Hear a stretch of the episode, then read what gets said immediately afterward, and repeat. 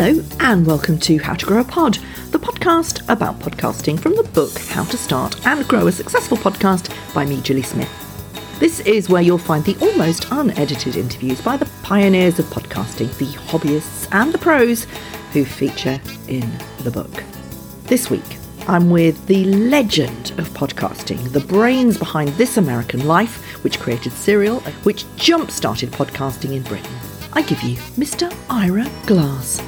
Here he gives us a masterclass in storytelling and the immersive listening experience, and talks us through the iconic blurring of fiction and non fiction that has made This American Life the most copied podcast narrative experience ever.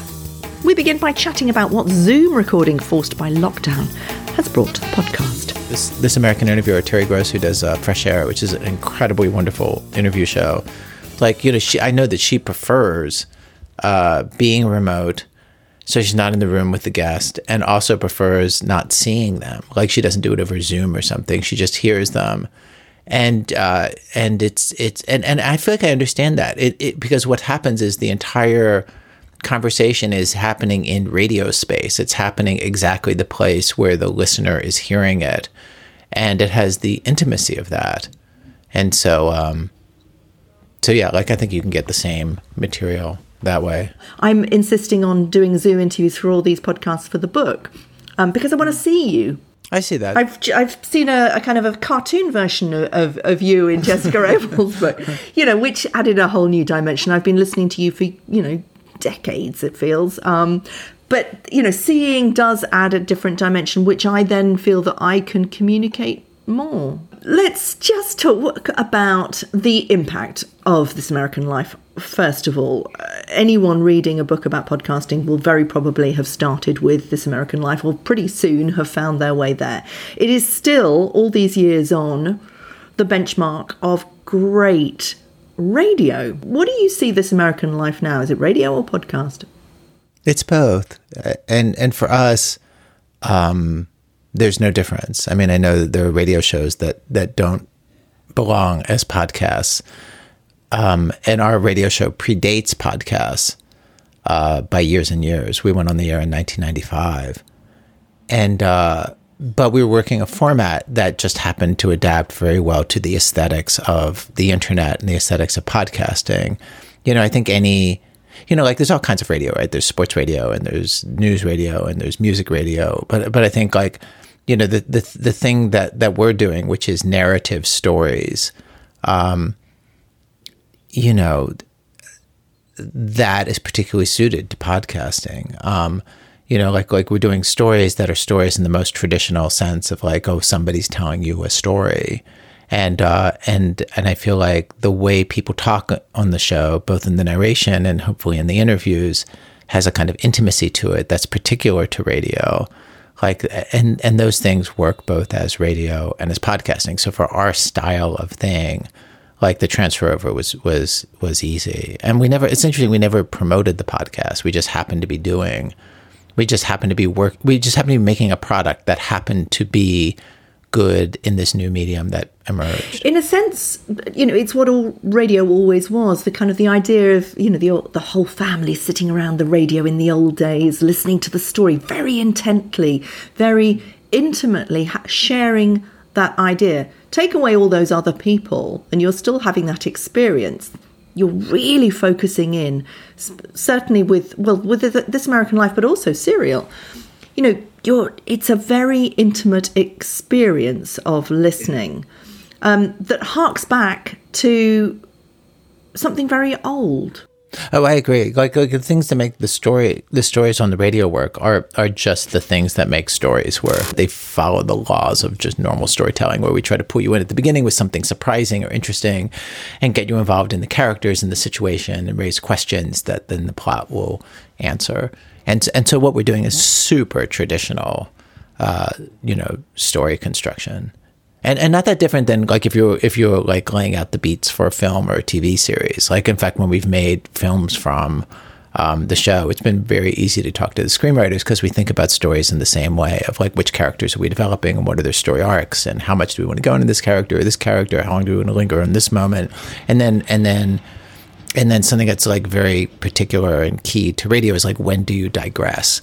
Like you're on this you're on this um, path where you know like you're going to start here and you're going to end here. And then when like you but you want to have like moments where you digress for feeling or for funniness or for just weird things that you noticed in the reporting.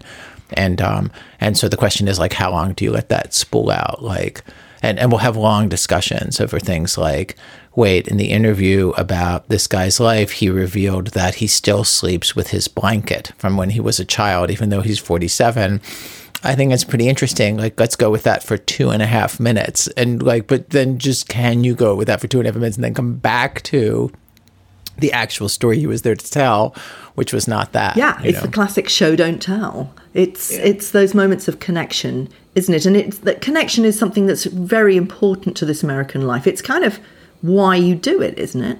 I mean, why I do it is I do it you know, for my amusement. so, you know, and like also there's like a missiony public service part, but but I don't kid myself. Like I do it for my pleasure. Um, you know, and th- but then you know we're working in a medium that's designed about about you know like like radio is good when when when you feel like you can connect with the people on the air and like you know we just want to make something as powerful as can be, and so um, and so, yes, of course, connection is is is very important. And and radio is kind of a machine for empathy, you know, where where if if you're you know like it's sort of the thing that's built into it that that that without trying you know anybody who who gets a recorder and a microphone i think simply the act of hearing somebody's voice and not seeing them gets you closer in on them and you just you just approach them with less judgment i think uh, if you don't see them. And then the intimacy of that uh, is just kind of built into the medium. And so the connection is built into the medium. Yeah. When i was looking through you know a lot of the books and listening to a lot of what you do it, there was one word that kept coming up again and again and again which was money. You know you use music to score. Money you said money? Yeah, because you use music to score. Music costs. You spend a lot of time. I mean, a massive amount of time. What did I write down here? Um, you spend three to four months on a story, just one yes. story. Well, time is money. Um, you know, you have people. You in your edit, you discuss for ages. You you craft this thing. You and you've been doing it for a very long time now. In the Wild West, the pioneering kind of age of podcasting, which was probably, I don't know, let's say 2012 to 2014, that kind of area where everybody was kind of starting up and just making up as they went along, particularly in this country. You know, you guys were showing how it was done, and people stumbled across the Radiolab and This American Life, and, you know, realize what could be done, but then quickly realize that's not possible if you don't have money, i.e., time. Mm-hmm. So I go back to that kind of question that I asked you the difference between radio and podcasting. You know, this is a very professional, it's a radio series, which is paid for. You are all staff members. You've also got an enormous amount of advertising, obviously, because it is a fantastic product. I just wonder how much can that contribute to the podcasting world? Um, oh, that's an interesting question. I mean, um, you mean because because it takes such resources to do these stories well? Yeah. Um, that's a really good question. I mean, I'll say for starters, like you know, we were making these stories before we had money as a staff. Like like you know, when we started, you know, I remember my senior producer took a pay cut from her waitress job to come and work for the radio show, you know, like, and, and I took a pay cut from my job as a, uh, as a, as a producer for, for, you know, the American equivalent of the BBC for NPR to start the show. So we were all working for, for as little, you know, as possible, like between, you know, 25 and $40,000 and even the $40,000 I was making, I was putting 10 of it back into the show. And there was only a staff of four of us, and we put out 48 shows in the first year. Now, I don't recommend that because we did nothing but work. Um, like if we were either we were either working or asleep. Um, you know, and now it's so much easier to have like so many more people but but like as a, as a model, like I think people can still, you know, like I think it'd be hard to gear up to make a weekly show um, at the scale that we are because there's just so much material. But I think two people or three people could make a limited series that would be six or eight or 10 episodes, 12 episodes. Um, and, and, and it could be really special and it would be every bit as good as what we do. Like, like, like this, you know, the skills that we have are skills that anybody could acquire. Um, and that we train people into. And and so like I don't like I think to do it every week for years takes a lot of money, but to do it for like a one off doesn't. Yeah. You've blazed a trail with a very particular sound, the sound of your own voice, but the kind of the intonation that you have as well. And I know that you worked on that. You know, there's a certain Ira Glass kind of style, but but you worked on that particular the, the breathiness, the spaces, the the silences, the the rhythm of your narration is very specific to this American life, and it is iconic now.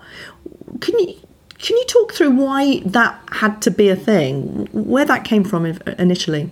I mean, where it came from initially is like you know I was I was a reporter on public radio in the United States, and so the way I would read my scripts wasn't that different than anybody on television or radio news anywhere around the world. I was trained to, you know, sound like uh, there was like a, a kind of like faux author- authoritative kind of thing going and I was aware that information on the radio gets through to you more the more it sounds like it's just spoken language. And um and so like like I remember once uh, like somebody at NPR pointing out that you know with reporters who weren't great readers and read in a kind of like stiff sort of broadcasty way and didn't have a kind of you know like like within like this sort of standard broadcast reading styles. There are people who are sort of stiff at it and people who are sort of loose and good. And you want the people who are like loose and good, you know? And, um, you know, that's what a good presenter does. They sound relaxed and good. And, and uh, even if they're speaking in a kind of uh, performed way. And um, I remember somebody saying that, like, every time the reporter talked, you would sort of tune out a little bit. And every time you'd go to a quote from a person, you'd tune back in because the person was just talking like a person.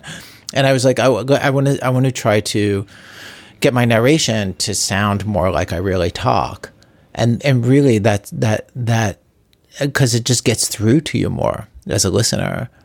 Like that that's yeah, like like it just it just feels like more. And um and so and so to do that before I started this American Life, I one of the things I did was partly just for fun to do with a friend, but partly to I, I, consciously wanted to retrain myself in how I sounded on the air. We started a little local show that was like late night Friday night on Chicago and Chicago radio only um, that we called the Wild Room. And then uh, what I would do is I would bring in scripts and quotes and music and mix it live and perform my script live and try to sound like I wasn't reading when in fact I was. And um, and uh, and just try to retrain myself into a different way of being on the radio. And I did that for five years before I started This American Life. It was just trying to invent a different sound um, for for for how to be. And then the fact that it, it that it's been imitated is like really one of the most surprising like things that's happened to me like because i don't think of it as like a style of broadcasting, I just think of it as this is how I talk, or this is as close as I'm able to approximate how I talk when I'm when I have like a bunch of plot points that I want to get to, and like you know I'm trying to walk you through the beats of a story. The other thing that's been um, mimicked as well is the reflections, drawing attention, signposting, bringing it back. Hang on, did you notice that something just happened then? People hadn't done that before, not in classic radio I, I love it. It's one of my favourite things. And it's something that has been taken up, and people are doing that. Can I say there's a version of it that always was there? Like when I was working for uh, the afternoon news show uh, on public radio in, in the United States, uh, I was a I was a tape cutter, you know, as an editor, uh, and it was reel to reel tape, and uh, and one of the people who I got to work with was a very, very talented interviewer named Noah Adams. He was one of the hosts of, of their afternoon news show. And and in his interviews, his news interviews and his features interviews, he he did a thing that that is commonly done all over the world, the BBC, the ABC, the CBC. Um, and that is like in, in the course of interviews, he'll have people tell him stories and then he'd say like, okay, so what does that mean? Like, what does that tell you? And like, like, and I feel like anybody who's a good interviewer naturally does that. You have people tell you, you stories and you say like, well, what's, what's, what's the point of that story? Like, what does that say? you know this you know like like interviewing a musician like what was the music you listened your parents listened to when you were a kid how did that influence you what did that do to you and and i feel like I feel like the version of that that we're doing, it, it's the same structure. It's it's plot and then idea, um, and uh, and and so and and in his interviews, Noah would do this thing that I do because I edited him, and he was such a good interviewer, and I learned from listening to him you know, where where people would tell him stories, and then he would just throw out different theories about what the story would mean, and half of them wouldn't go anywhere, and half of them would, and then we'd just choose the best one that was the most interesting tape, and that's basically what I do now. You know, like I, you know, when I'm going into an interview, I think about like what's what did this person go through, and then what might it mean? You know and then you and and and so so and so to say like yes we very much do this as a structural choice uh, because I think um, because I think it gives you the most powerful kind of story on the air, but also like it's just a variation on something that that good interviewers have always done. It's super listening, isn't it? It's it's listening so hard that you're imagining what that person is actually going through and then saying wait I, I didn't get that but you didn't say it to me i'm in your head somewhere yeah. And you didn't actually articulate what that bit was. Can you go back into your head now and just have a little rummage around and see what that was about? Yes. Yes. Yeah. Yeah, and if they and if they don't have thoughts, then suggesting thoughts of your own for them to react to. Tell me about it's a little bit like what I was talking about before about the time equals money thing. BBC Sounds in Britain has kind of just filled that vacuum, filled that space that was filled with, you know, just Wild West pioneers coming in and trying things out. BBC Sounds kind of came in and started owning podcasting, um, bringing lots of money, teams, professionals to it, and has kind of eclipsed that older type of podcasting. First of all, are you aware of that? No, I'd be so interested to hear it. No, are the shows good? Very. A lot of them sound just like This American Life do they? Because I feel like I, the last time I was uh, the last time I was in England talking to producers there was probably three years ago or four years ago, and at that point there was a real sense of like. First of all, I had the sense of like you guys are so much better trained than we are. You know what I mean? Like such skilled like writers and and uh, and journalists, radio journalists, and so and so many of them. Um, yeah, and what they're being, but, I think, what they're being encouraged to do is loosen their stays a little bit. Yeah, like like the thing I did, but they but but they weren't making anything that had the power of the best podcasts that we have here in the states. And so I'm glad to hear that finally they're they're they've like they they've they figured out how to how to change to do that. There are a couple of them. I, I am not sure that anything quite beats Serial yet. Um, but the one-offs, you know, the sort of the, the this American lifestyle. Like what's a, what's a good one if I'd want to hear um, one?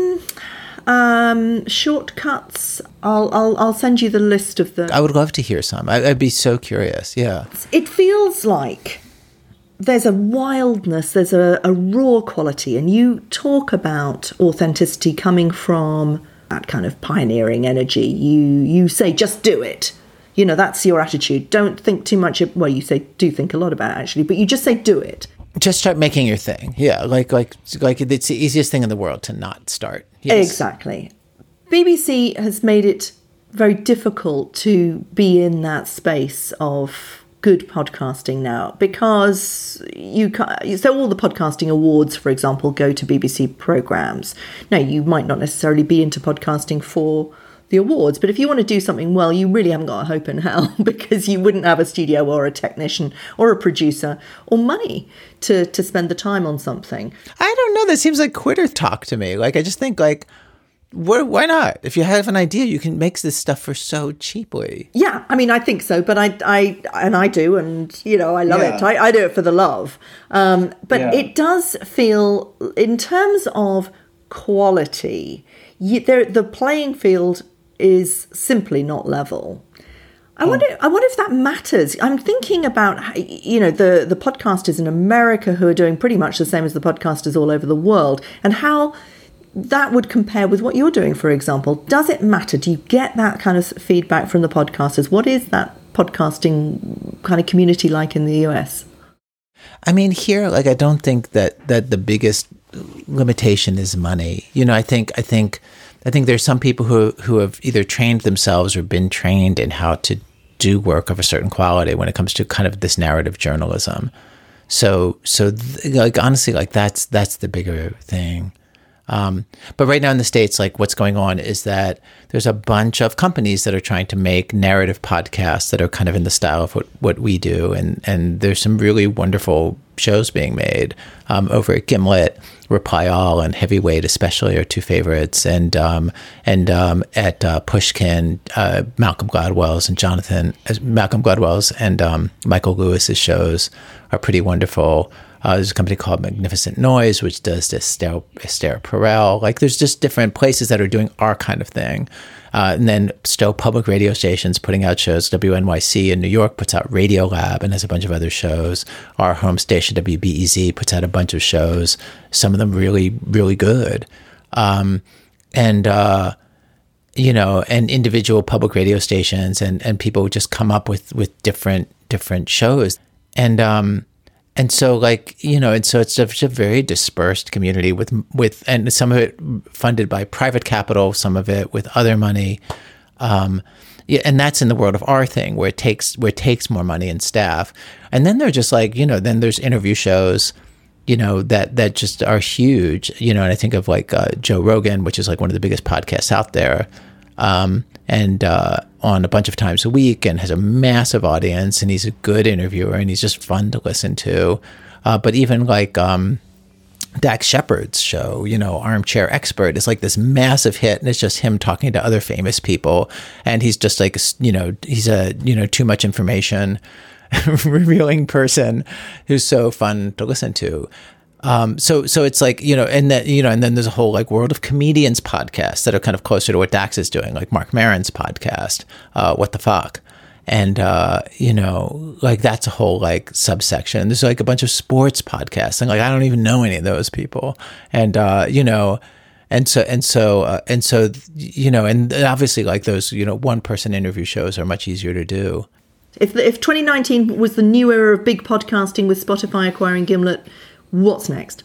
I mean, the thing that's going to be interesting is to see what happens in the ad market. Like, like, like, you know, the economics of podcasting are such that right now we're funded by advertisers. And if ad rates go down as they have in any other digital medium, then it seems like there could be a thing where, where podcasts start to go behind paywalls and you'd be in a podcast world that resembles kind of the online TV world where you have Hulu and Netflix and Amazon Prime and kind of everybody's show is behind there and people get subscriptions and then suddenly people have to pay to get their podcasts, which I think would be a very different world for the listener as well as for the producer. And for those making this stuff, we, we really would like to avoid that. Like our hope is that advertising money still stays alive as a way to fund these things. Thanks for listening. You can buy the book How to Start and Grow a Podcast by me, Gilly Smith, featuring all the interviewees in this podcast at any bookshop. Or go to gillysmith.com and click on the bookshop tab. And join me next week when I talk to the matriarch of British podcasting, Helen Zaltzman.